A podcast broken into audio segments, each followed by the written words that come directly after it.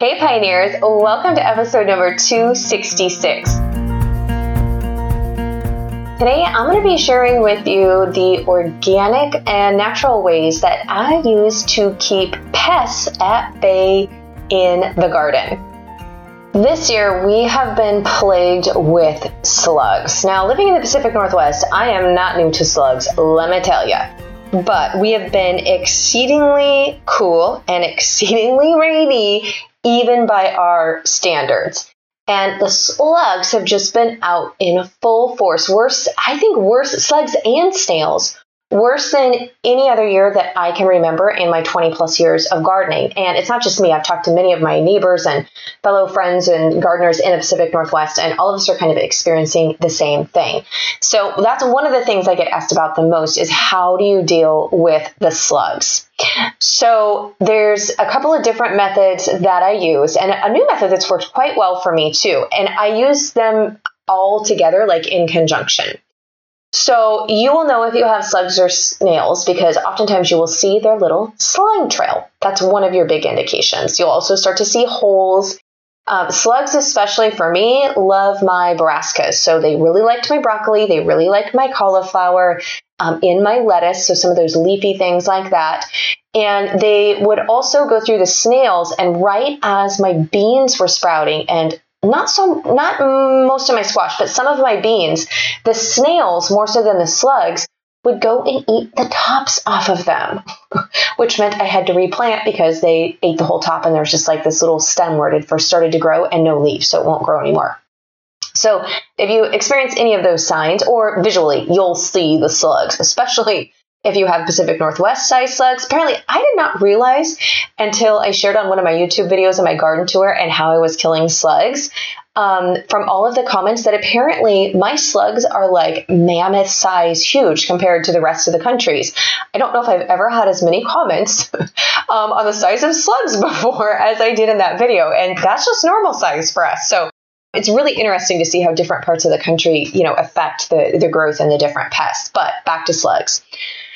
So, of course, I only use organic, natural methods because it's on the food that I'm eating. I don't want stuff in my soil. And so salt will kill slugs, yes, but I'm not going to be sprinkling salt all over my soil because I do intercropping. So I typically have onions planted in between my broccoli and cauliflower plants. And then after that broccoli and cauliflower get pulled up, I will be planting in its place either carrots or beets or something in the root family for that same season to do some succession planting and get another crop in. So I cannot sprinkle salt. I could never sprinkle enough salt to keep up with the slugs that would not affect the salinity and ruin my soil over time. So sprinkling salt on the ground or on my plants where our rain is going to wash it into the soil and or kill the plant, it's just simply not an option for me. So I don't use salt on my garden plants or in my soil. One of the options that's like surefire is I go out in the early morning or once it starts to rain, but especially early in the morning, and you can wear gloves. I will be honest. I don't know. Maybe I'm a hardcore homesteader or gardener, but I just use my hands. I wash them afterwards, for goodness sakes. I had a lot of comments on that too. YouTubers are full of comments. Very interesting.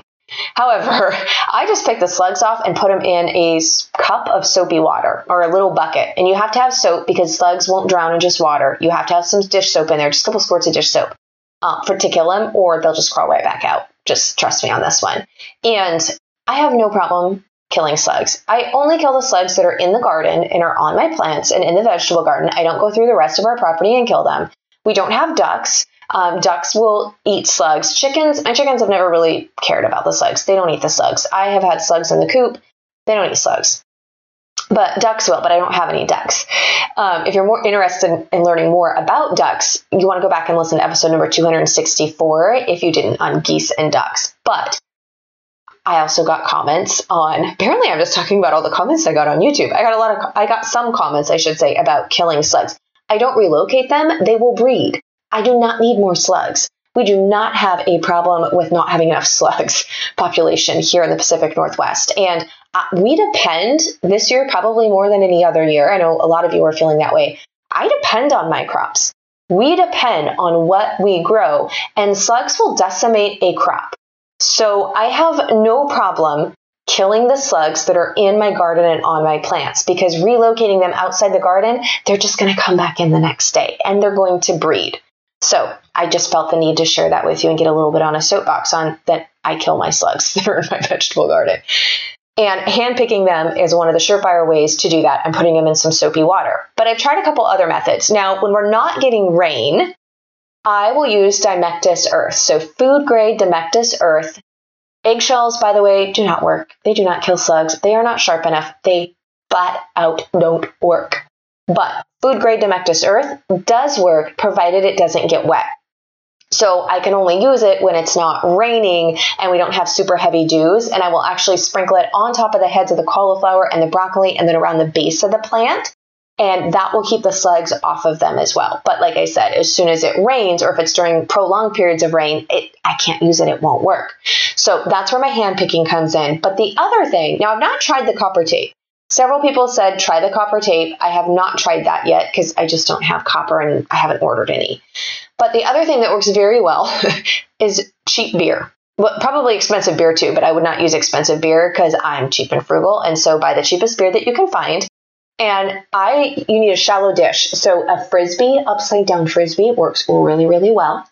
And you pour the beer in there, and it just needs to be shallow, and the slugs crawl in there and they die.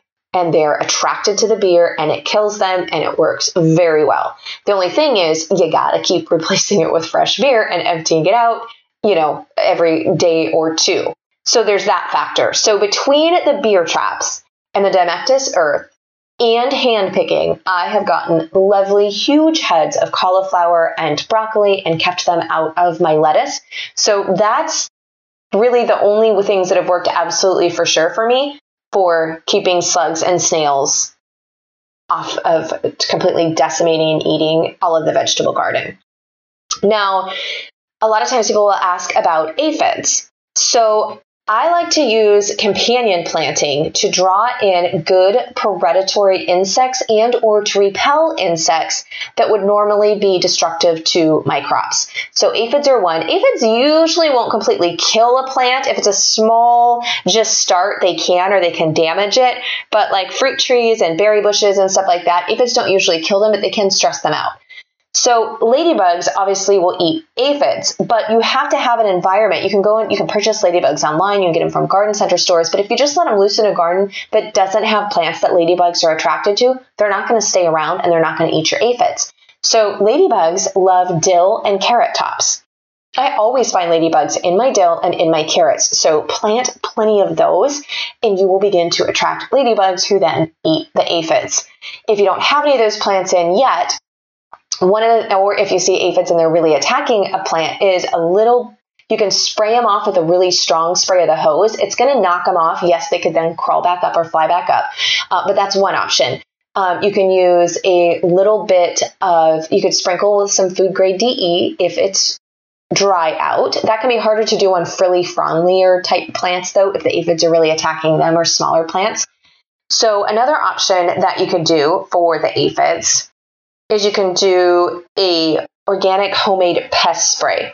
So in my book, The Family Garden Plan, I have a recipe, and you're basically infusing water with raw garlic and onions and peppers, things that they don't like, and then you strain it out and you spray the plant with that. And so it's smelly and it's stinky and it repels them. So that's one option. Now, we used to be plagued with cabbage moths, which means you have a little lovely green worms all over your broccoli and your cabbage and anything in that family, which, you can soak them in salt water, but it really does gross some people out when they've soaked it. And then they see all these little green worms crawling out or dying or floating in the water when you bring it in the house. And so that really kind of grosses people out. And if the worms go too far, then you'll have lots of holes and they will eat through it. So we used to really be plagued with cabbage moths, to the point where I took some years off. I didn't even grow cabbage and I didn't grow broccoli. They seemed to really be attracted to those crops. Well, that was back in the day before I started using companion planting. And so I started using orange nasturtium. Now, in the research that I did when I was writing the Family Garden Plan, and that included there's a chart and a whole section in that book on companion planting, all of the scientific studies and research that I could find was specifically on orange nasturtium. Now, nasturtiums comes in lots of lovely different colors. So I plant orange nasturtium specifically. And since I've been doing that, I'll plant an orange nasturtium in between about every two plants. So it'll be orange nasturtium, two Brussels sprouts, orange nasturtium. You get the picture. Since I have started doing that, I just harvested all of the last of our broccoli from a spring crop and cauliflower. You guys, not one cabbage worm from the cabbage moth. So if you see the little white moths during the day, or little look like little white butterflies flitting around your garden, those are cabbage moths. So beware. But it's been really incredible. And so that's all I do. I haven't had to treat for cabbage moths. It's been awesome since I started using the companion planting. Now, some people have mixed results. I mean, companion planting in this instance for me has been amazing.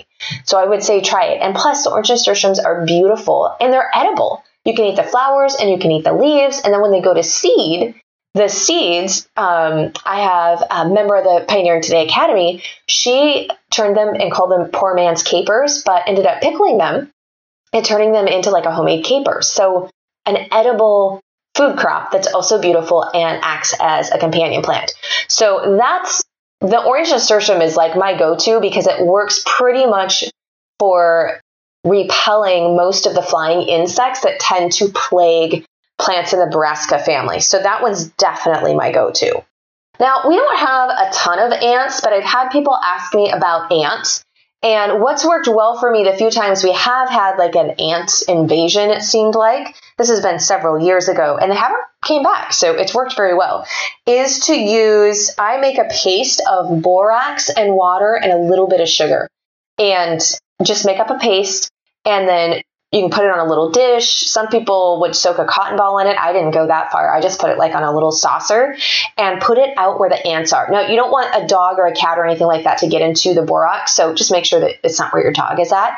And it needs to be down where the ants can get to it. So I had like a little saucer I put it on, and I used like a little tiny piece of kindling and made them a little ramp just to make sure they went right to it.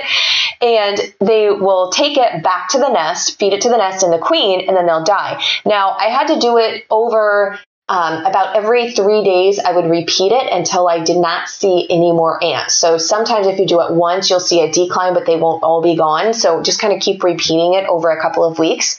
But I never did have them come back after that. And so it worked really great. Now, another pest that you can have is birds. Birds, especially in your fruit trees and your berries. They also like to, I don't know about your birds, but ours do here, especially the crows.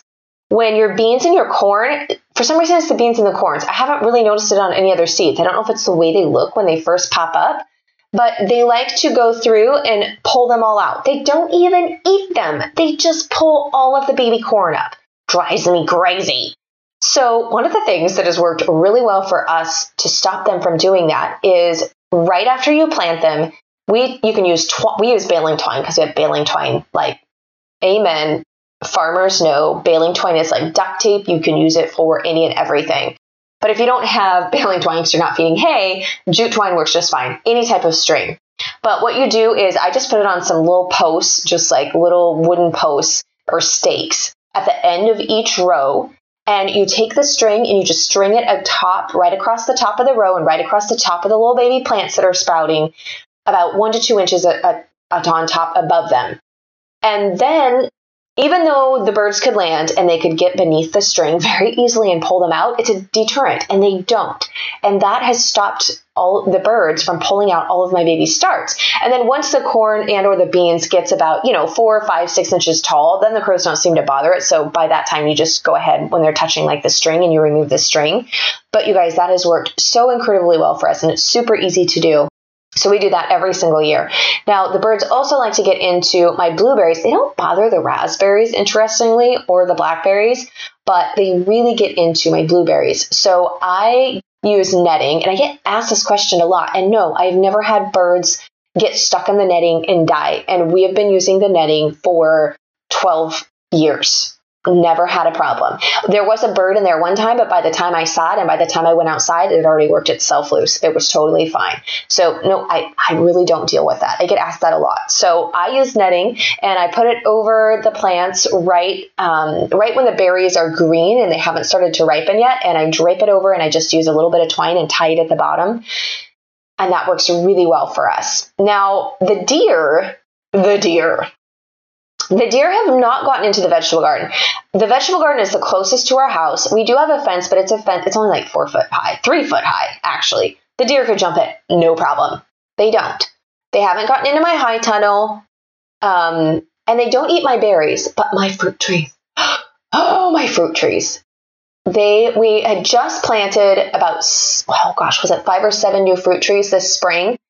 And they really love tender new leaves and branches. And they damaged quite a few of them overnight. One night, broke off a few of the bottom branches. The tree will be fine once it's in maturity, because those bottom branches come off after the tree's about 7 years old anyways, but you don't want them to just completely decimate it because they really mess with the shape and the scaffolding. And if they strip it too much, then the tree doesn't have any leaves throughout the rest of summer for it to feed itself.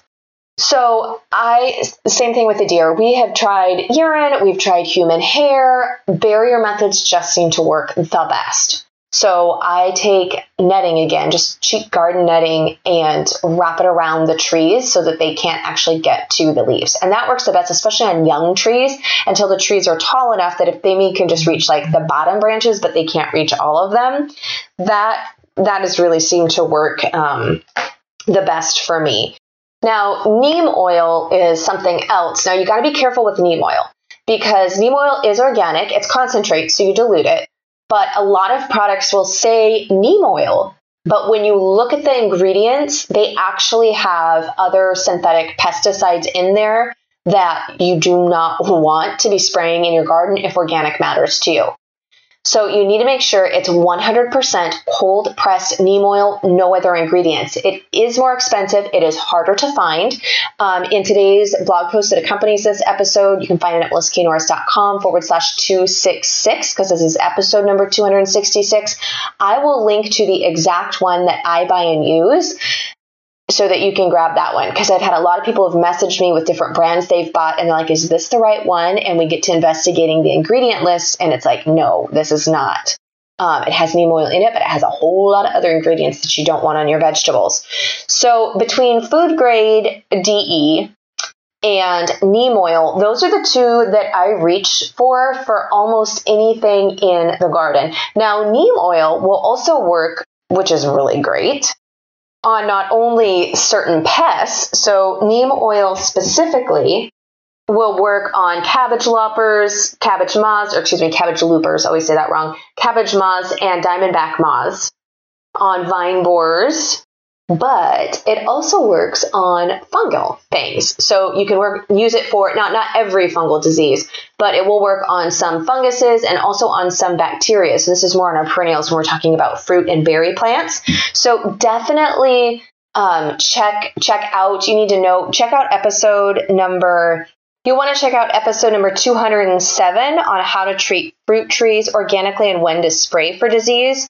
But it works really good for that. So I have to say between food grade DE, which is going to work on any type of insect that has like an exoskeleton, or even if it doesn't have the exoskeleton, like for example, the slugs, worms, that type of thing, because it cuts into their skin. It's these little tiny ground up shells, which, like I said, eggshells don't work. They're not sharp enough. But the food grade Demectis earth does.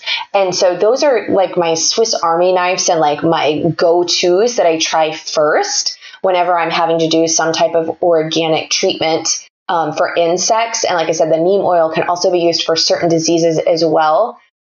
And then I try to use companion planting to keep the insects away in the first place so then I don't even have to treat. But that's the way that I handle pretty much all of the pests that have plagued us or we've dealt with currently or in the past. Now, if you want the full chart like I said, in the Family Garden Plan on page 112 and 113, there's a full chart on the organic pest and disease chart that walks you through different options, lines out the pest, and then the organic methods that work. You can find out more about the Family Garden Plan at familygardenplan.com. Now for our verse of the week, and we are in Psalm 46, verse 1. God is our refuge and strength, mighty and impenetrable to temptation, a very present and well-proved help in trouble. Therefore we will not fear, though the earth should change and though the mountains be shaken into the midst of the seas, though its waters roar and foam, though the mountains tremble at its swelling and tumult, Selah. I think I said that wrong, but pause and calmly think of that. All this calamity is going on. But there is a river whose stream shall make glad the city of God, the holy place of the tabernacles of the Most High. God is in the midst of her. She shall not be moved. God will help her right early at the dawn of the morning. And I realize I read more than just the first verse, but that is a great psalm that reminds us no matter what's going on, no matter what headline we see, no matter what we're dealing with, God is there and a mighty strength and help in the midst of trouble. I hope that you enjoyed this episode and that this podcast, my goal is always with the podcast that it will help you to have a more homegrown and homemade life so that you have an increase in your health and your self-sufficiency. So until next time, blessings in mason jars.